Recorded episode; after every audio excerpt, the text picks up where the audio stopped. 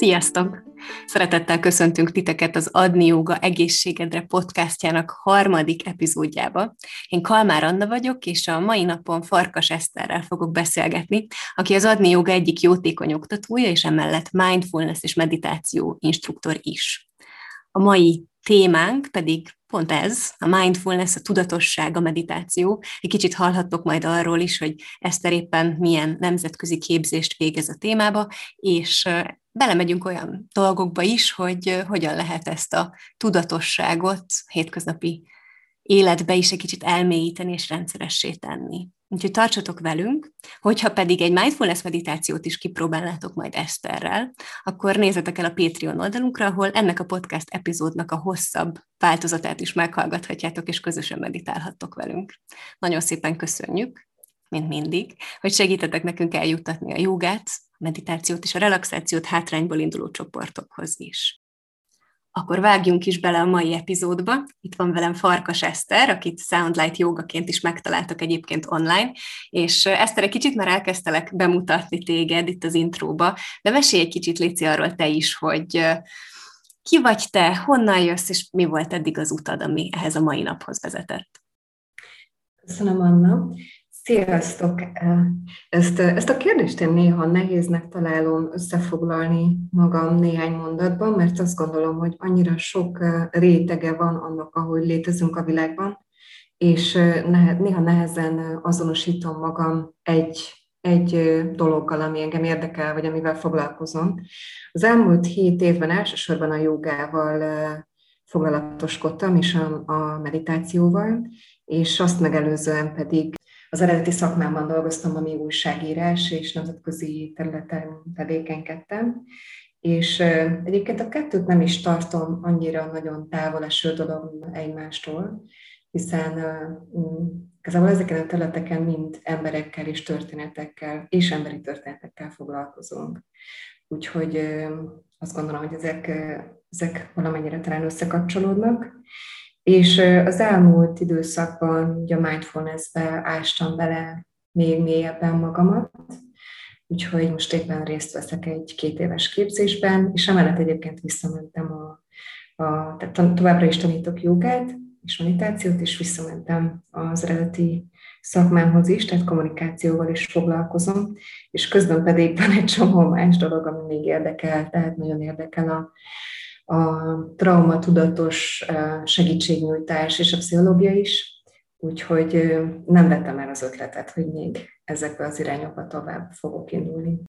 Szuper, nagyon jó, hogy kiemelted ezt, hogy, hogy nehéz egy ilyen címkét magára aggatni az embernek, és azt mondani, hogy ez vagyok én. Szerintem sokkal reálisabb, hogy most mutattad be egy ilyen mindenféle érdeklődési körrel és, és hivatással rendelkező ember. De mindebben most neked milyen szerepet tölt be a joga és a mindfulness, akár oktatóként, akár gyakorlóként? Ez érdekes, hogy pont ezt kérdezed, mert én most éppen nyaralok, és a nyaralás során is nekem a, a része így a napjaimnak, amennyire be tudom illeszteni a, a, a jóga. Én általában reggel szoktam gyakorolni, és a barátaim, akikkel most együtt vagyok, ezen, ezen egy picit nevetgéltek is, hogy amikor arról beszéltünk, hogy mik a nyaralási terveink, hogy erre az egy hétre mit szeretnénk beilleszteni a programunkba, akkor ugye nem is én hoztam fel, hanem többiek, hogy igen, és az Eszter jogázni dolgozni fog, mert hogy egyébként azt máskor nem tud. És így merült fel az, hogy tulajdonképpen nekem ez, ez ugyanúgy a része a napjaimnak, mint most egy nagyon triviális példát mondok, de mint mondjuk a fogmosás. Tehát, hogyha valaki gyakorol, ezt, ezt egy állandó gyakorlásnak is lehetne tekinteni. És persze ez a gyakorlás mindig változhat. Lehet, lehet hogy van, amikor az kerül előtérbe, hogy megpróbálok csak megülni egy 15 percig, vagy 20 percig, vagy éppen csak 5 percig, éppen kinek mennyire van ideje, és lehet, hogy máskor mondjuk úgy érzem, hogy a fizikai gyakorlásra van nagyobb szükségem, lehet, hogy egy dinamikusabb gyakorlásra, vagy lehet, hogy rászánok egy órát, másfél órát, lehet, hogy máskor, különösen nekem a téli időszakban például a lassabb gyakorlások, a, valahogy előtérbe kerül inkább a, gyengétség a, a saját fizikai valómmal, vagy felé, fizikai való felé tanúsított gyengétség. Nem tudom, ez az utóbbi években erősödött fel egyébként, hogy próbálok néha lassabb gyakorlásra is időt szánni. És szóval, hogy szerintem ez egy, egy olyan dolog, ami, ami egy, egy választás, akár egy életstílusnak is lehet tekinteni, de igazából így a mindennapi életnek a, a szerves része. Én így tekintek a jogára is, és a meditációra is. És ha egy kicsit elkezdünk mélyebbre ásni ebbe a meditáció részbe, amit ugye mondtál is, hogy, hogy egy kicsit leülni és a gondolataiddal lenni. Mesélj nekünk arról, hogy hogyan viszonyul egymáshoz a meditáció és a mindfulness, vagy egyáltalán mi az a mindfulness, mit kell róla tudnunk? Számomra a mindfulness az azt jelenti leginkább, hogy hogyan tudok minél tudatosabban jelen lenni az életben, tudatosabban saját magamra nézve, és hogyan tudok minél nagyobb jelenléttel kapcsolódni a környezetemhez. Hogyan tudok kapcsolódni másokhoz, és, és a tágabb környezethez is, tehát a, a természethez, és, és úgy a földünkhöz. De leegyszerűsítve talán úgy lehet megfogalmazni, hogy tudatos jelenlét. És hogy hogyan lépett ez be az életembe, Igazából szerintem a meditációval és a mindfulness-el a, a jogán keresztül kezdtem el foglalkozni. Én viszonylag régóta jogázom. 2005-ben voltam az a legelső joga órámon, és az Amerikában történt, ott igazából elérhetővé tették a jogagyakorlást azoknak, akik az iskolába jártak, és szerintem egyébként egy ilyen stressz csökkentő célzata is volt. Azt hiszem, hogy ez 6 stílusú gyakorlás volt, és jól esett, de úgy annyira nem kaptam rá azonnal. És amikor hazajöttem Magyarországra, akkor astangát kezdtem el gyakorolni, és nagyon sokáig ez is maradt a gyakorlásomnak az alapja. És aztán 7 évvel ezelőtt csináltam meg a jogatanári képesítésemet, és az alatt az egy hónap alatt, az intenzív képzés alatt ugye minden napnak a része volt a, a meditáció. És bevallom egyébként, így visszatekintve, nem is tudtam akkoriban, hogy hogyan is kellene gyakorolni a meditációt, vagy nem, nem volt kimondottan oktatás arról, hogy hogy mi is az a meditáció, vagy hogyan gyakoroljuk ezt, és nyilván nagyon-nagyon sokféle módon lehet, számos irányzata van, és amit még fontosnak tartok megemlíteni, és különösen a mindfulness kapcsán, hogy, hogy sokszor ugye azt gondoljuk, hogy talán úgy jelenik meg a, a meditáció, hogy ehhez neked törökülésben vagy lótuszban kell ülnöd, és csukott számmal egyenes háttal ülsz, és hirtelen megszűnik létezni a világ körülötted, és nem feltétlenül erről van szerintem szó. Tehát valóban lehetséges formális gyakorlást végezni, amihez általában hasznos, hogyha létrehozol egy teret magadnak, ahol, ahol békésen és nyugodtan meg tudsz ülni, nem feltétlenül kell egyébként ülőhelyzetben folytatni a meditációt, de szóval lehet egyfajta formális gyakorlás, és lehet informálisan is gyakorolni a meditációt, ami pedig pont azt jelenti, hogy reflektálunk arra, ahogyan vagyunk a, a mindennapi életünkben, ahogy, ahogy részt veszünk kapcsolatokban, tevékenységekben, és egyébként számomra ez talán, ha nem is fontosabb, mint a formális gyakorlás, de ugyanolyan fontos, hogy mondjuk meg tudjak állni egy pillanatra, és nem feltétlenül csak konfliktusos helyzetekben, de akár egy sűrű nap során, és, és egy, egy pillanatra ha nem is kikapcsolni az agyamat, de akár egy, egy pillanat töredékére észrevenni azt, hogy visszatérni a, csak a létezés gyökeréhez, és észrevenni a testemet, észrevenni azt, hogy hogyan is vagyok benne ebben a pillanatban, hogyan reagáltam mondjuk valakire egy, egy párbeszédben, vagy egy, egy folyamatban.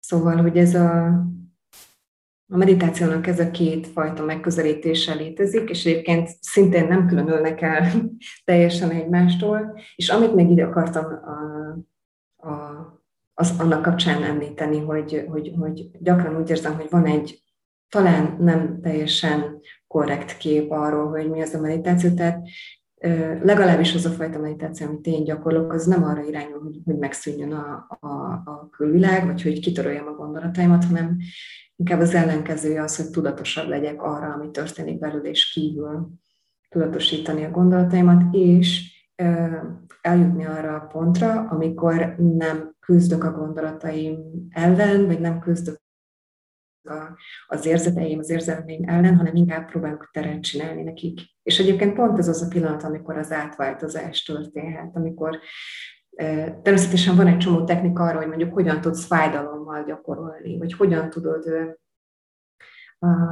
megvalósítani azt a teret, amikor mondjuk egy, egy fejfájás, vagy egy kellemetlen érzés olyanná válik, amit, amit ha nem is hosszú időre, de mondjuk másodpercekre tudatosítani tudom, hogy igen, most érzek egy szúrást derekamban, és lehet, hogy ez már ott van tegnap óta, vagy egyébként vannak kimondottan technikák krónikus fájdalommal való gyakorlásra, és mi, miket tudunk tenni ezekben a helyzetekben. És egyébként azt hiszem, hogy pont Feldmár András fogalmazta meg azt, hogy hajlamosak vagyunk azt, és ez inkább mondjuk a terápia kapcsán lehet releváns, hogy, hogy azt várjuk, hogy várhat, várhatják emberek, hogy mondjuk egy terápiában, vagy annak kapcsán, vagy eredményeképpen megszűnik a szenvedés. És valójában nem feltétlenül erről van szó, hanem megnő a kapacitásunk arra, hogy az emberi szenvedést elfogadjuk, vagy tolerálni tudjuk.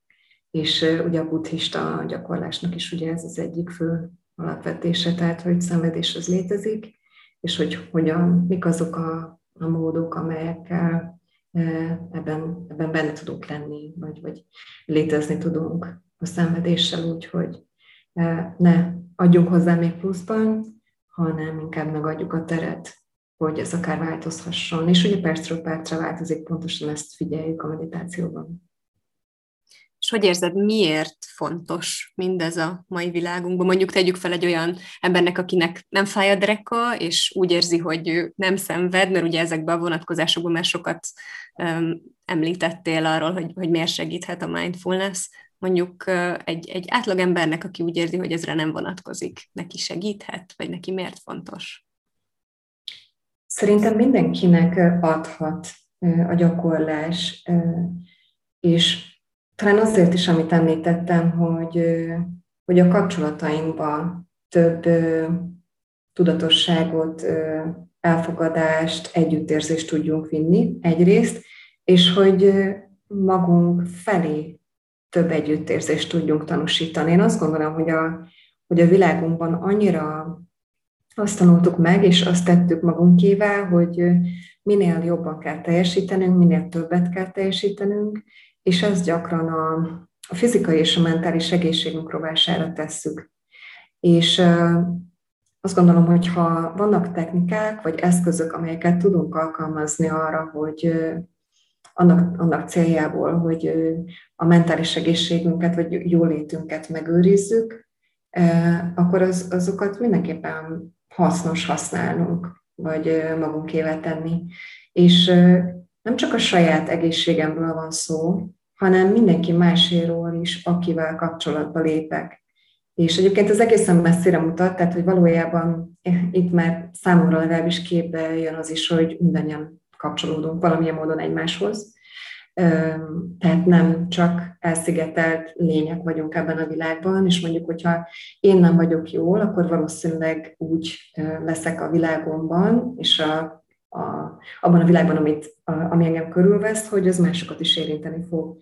Tehát, hogyha viszont jól vagyok, és használom azokat az eszközöket, amelyekkel um, um, tulajdonképpen szabályozni tudom a, akár az érzelmi reakcióimat, vagy a mentális folyamataimat legalább valamilyen minimális szinten, akkor másokkal is jobban tudok lenni, jobban tudok kapcsolódni, kiegyensúlyozottabbak lesznek talán a viszonyaim, és persze ezt ki lehet terjeszteni mondjuk a, a munkavilágára is, bár itt, itt nyilván bejön, bejöhet megint az a képbe, hogy azért gyakorlunk, hogy aztán jobban tudjunk, tudjunk teljesíteni, és nem, nem szeretném ebbe az irányba elvinni a beszélgetést, de hogy igen, tehát hogy mind, szerintem mindannyiunknak a hasznára válhat az, hogyha tudatosabban vagyunk, vagyunk jelen a saját életünkben.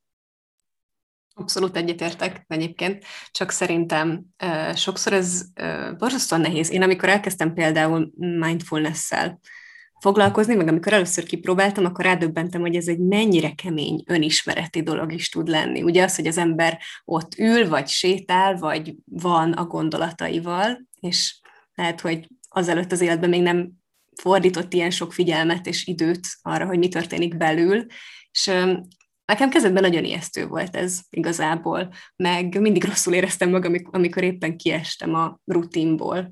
Úgyhogy azt akartam tőled megkérdezni, hogy van esetleg tanácsod vagy tipped azoknak, akik már mondjuk kipróbálták a mindfulness-t, és abszolút látják, hogy ez hogyan segítene nekik, és illeszkedne be az életükbe, de nem tudják valami miatt a hétköznapok részévé tenni. Igen, és, és köszönöm, hogy feltetted ezt a kérdést, mert nagyon fontos szerintem beszélni akár buktatókról is, sőt, akár arról is, hogy nem mindig feltétlenül a mindfulness, vagy a meditációnak bármely útja lesz a, az első lépés, amit, amit, amit hasznos megtennünk. És ugye az adni jogat ezt, ezt oktatja is, ha így mondhatom. Tehát, hogy a traumatudatos képzésetek, jogotanárképzésetek, vagy kiegészítő képzés során Szerintem pont ez a téma is szóba kerülhet, vagyis az, hogy mondjuk egy traumatizált embernek nem biztos, hogy az lesz a legmegfelelőbb mód a stressz kezelésre, hogy ő megüljön, és mondjuk csukott szemmel, esetleg akár kísérés, meditáció kísérés nélkül üljön, nem tudom, 5-10 percig, mert olyan dolgok jöhetnek fel a mélyből, ami, ami őt kizökkenti, vagy talán újra traumatizálja. És ez az, ami, amivel szerintem jó, hogyha tisztában vagyunk, és mint, mint oktatók is jó szerintem, hogyha erre figyelünk. Egyébként még egy dolog, ami, ami talán említést érdemel az, hogy én például hasznosnak tartom kombinálni ezeket a modalitásokat vagy eszközöket. Tehát, hogy gyakran például a mozgás segíthet olyan helyzetbe hozni valakit mentális és érzelmi szinten, ami azután lehetővé teszi azt, hogy megüljön.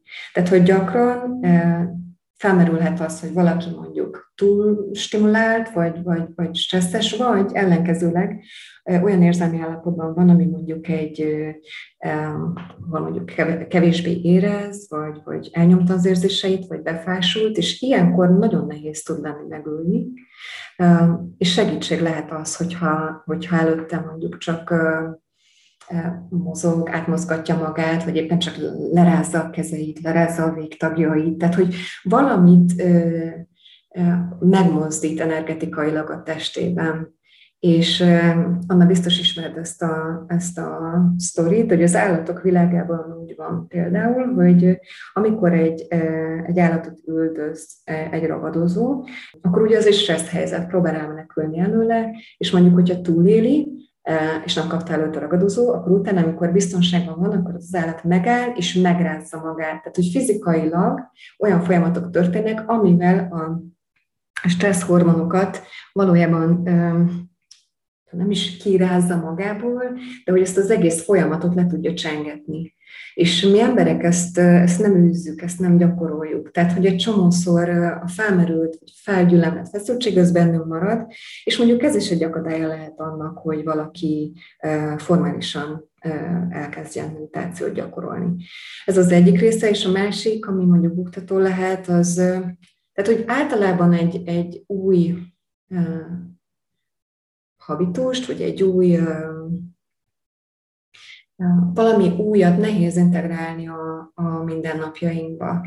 És vannak olyan nagyon alap dolgok, amiket meg tudunk tenni, hogy, hogy ez jobban sikerüljen. Tehát például az, hogyha az ember meg tud teremteni magának akár csak egy sarkot a szobájában, ahol, ahol mondjuk le tud helyezni egy párnát, vagy kényelmesé tudja tenni azt a gyakorlására, szerintem legalábbis nekem ez általában támogató tud lenni.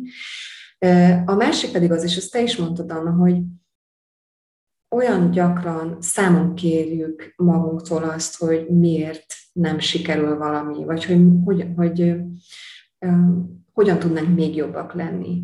Tehát, hogy szerintem érdemes egy belőhető célt, egy teljesíthető célt magunk elé helyezni, és mondjuk azt mondani, hogy minden második nap leülök és adok magamnak öt percet, hogy befelé figyeljek. És érdemes ezt mondjuk kisebb tehát, hogy olyan, olyan szintre helyezni a, a lécet, ami teljesíthető, nem feltétlenül kell azonnal 20 percet meditálni, ha neked három perced van, hogy vegyél néhány lélegzetet, vagy figyelj a testérzeteidre, akkor csináld azt. És aztán ezt persze tudod később majd növelni. E, a másik pedig, hogy olyan sok elérhető ingyenes tartalom van, és persze nem mindegyik e, lehet azonnal, ami e, szájízünk szerint, de rászállhatunk időt, hogy megtaláljuk mondjuk azokat az oktatókat, akiknek a hangja, az intonálása, a tartalom, amit kínál, az mind megegyezik azzal, amit mi az adott pillanatban keresünk. Vannak ezek az appok, amiket lehet használni, és egyébként valóban a, a rendszeresség szintén segíthet. Vagy mondjuk én például most gyakorlok egy, tehát van, van olyan is, hogy valaki párban gyakorol, ki, ki lehet találni azt, hogy mondjuk havonta egyszer találkozunk, hogy hetente egyszer egy bizonyos időpontban leülünk, nem is kell, hogy egy helyen legyünk, az is elég, hogyha csak mind a ketten tudjuk, hogy mi most péntek reggel fél nyolckor oda fogunk ülni, és ez egy nagyon támogató gyakorlás tud lenni szerintem.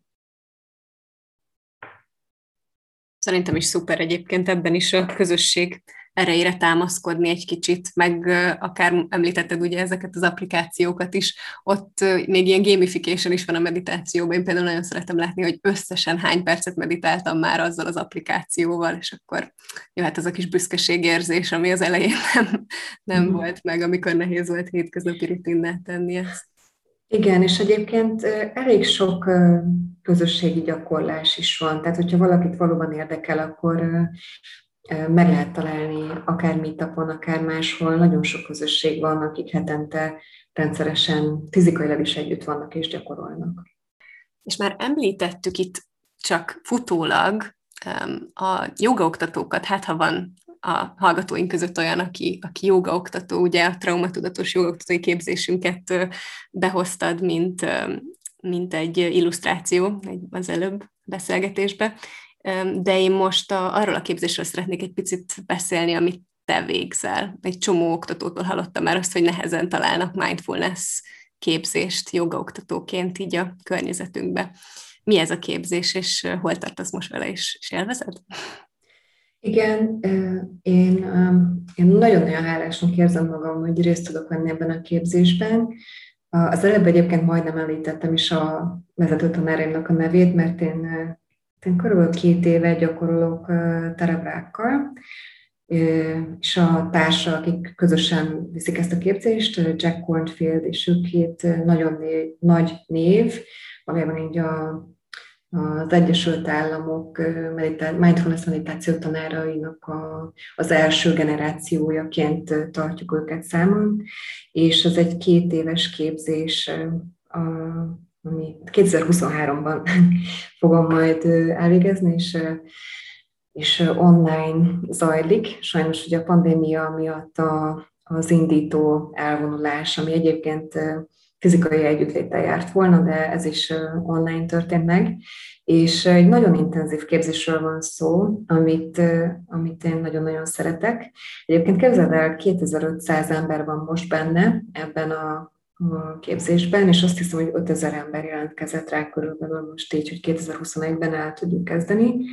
Úgyhogy ez is mutatja szerintem azt, hogy mennyire, mennyire fontos, és hogy talán az emberek egyre inkább észreveszik, hogy a, az egy klisé, de hogy a mai rohanó világunkban valójában meg kell újra tanulnunk lelassítani, és megállni, és figyelni befelé, és a környezetünk felé is. És valójában ez úgy zajlik, hogy vannak videófelvételek, amelyeket, tehát igazából minden héten van egy új modul, amelyek során megtanuljuk a, azt, hogy hogyan tudjuk a mindfulness gyakorlását átadni lépésről lépésre, és Emellett pedig élő jelentkezések is vannak, és mentorcsoportokban veszünk részt, tehát mi a kis ötfős mentorcsoportunkkal havonta kétszer találkozunk másfél órára, ahol egyébként egymást kísérjük valamilyen módon, és ez nagyon-nagyon fontos része a gyakorlásnak, és talán azért is, mert hogy valójában szerintem a mindfulness az tényleg a társas kapcsolatokban történik igazából, és ezt is gyakoroljuk, illetve hát egymást kvázi tanítjuk, tehát igazából már az első időszaktól kezdve ezekben a találkozók során meditációkat vezetünk, és azután ezekre visszajelzéseket adunk.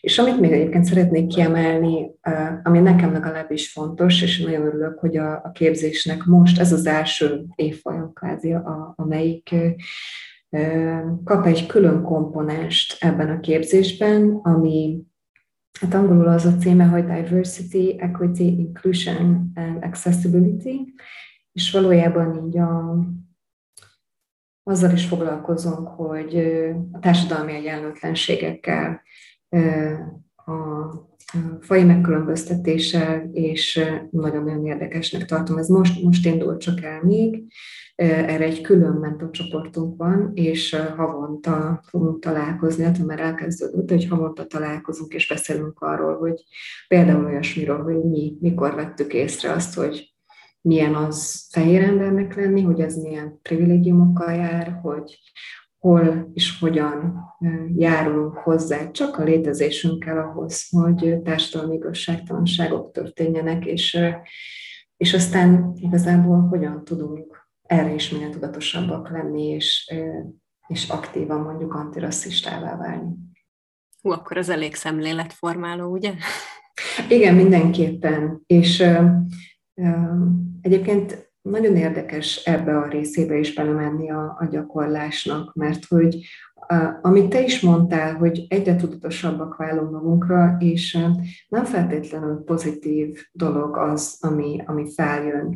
Most nem csak kimondottan erre a gyakorlásnak vagy a tanásnak erre a részére gondolok, eh, hanem arra is, hogy mondjuk elképzeljük azt, hogy milyen lehet az a megvilágosodás, és talán te is láttad már annak azt a mémet, ami arról szól, hogy igen, azt gondoljuk, hogy meg, azt vagyunk talán hajlamosak gondolni, hogy a megvilágosodás során tudom, szivárványok és unikornisok jelennek meg hirtelen a háttérben, és beleolvadunk a, a nagy egybe, és ez nem feltétlenül, le, nem biztos, hogy egy ilyen könnyű és szép és áramlós folyamat, hanem közben nagyon-nagyon sok mindennel fogunk valószínűleg szembenézni, ami sokszor fájdalmas lehet, sokszor nehéz, sokszor ellenállás tapasztalhatunk közben, és mégis annyi mindent tanulunk, hogy szerintem feltétlenül érdemes belekezdeni a folyamatban.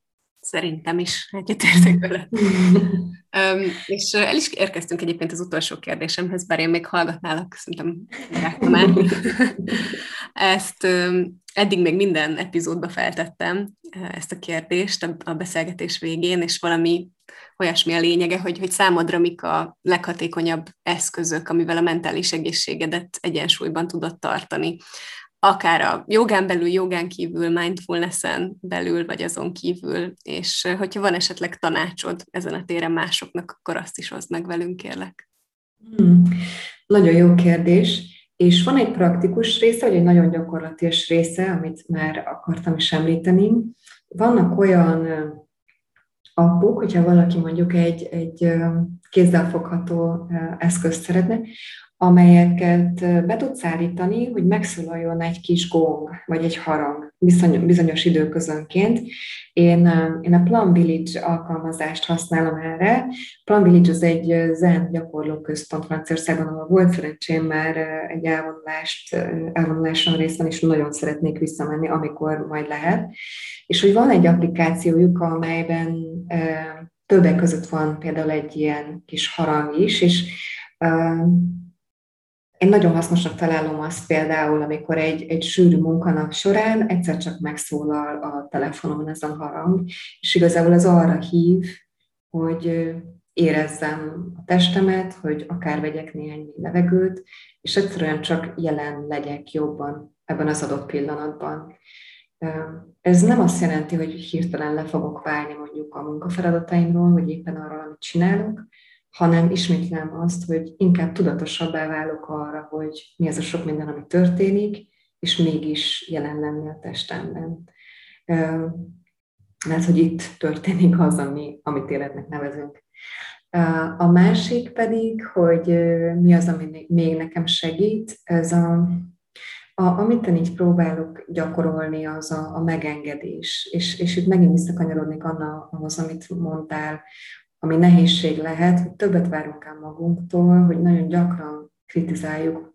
Én nagyon gyakran kritizálom magamat, és hogy egyszerűen, tehát hogyha mondjuk valami nem megy olyan jól, vagy mondjuk szabadságon vagyok, és eljátba raktam három Zoom hívást, mert azt gondolom, hogy máskor nem lenne rám idő, nem, nem, nem lenne rájuk időm, elkezdhetném szapulni magam amiatt, hogy ezt miért csinálom magammal, Ugyanakkor viszont észrevettem azt is, hogy igen, lehet, hogy ez egy mintázat része, lehet, hogy annak a mintázatomnak a része, hogy, hogy nehezen engedek meg magamnak jó dolgokat, vagy nehezen vagyok gyengéd magamhoz, és, és ennyi, ezt észreveszem, és tudatosítom, és megengedem, hogy egy darabig ez az érzés ott legyen, és megpróbálok minél kevésbé ellenállni neki. Ugyanis minél jobban ellenállunk a, a nehéz érzéseknek, annál több feszültséget hozunk létre önmagunkban, és annál nagyobbá válnak ezek a dolgok, annál nagyobb ö,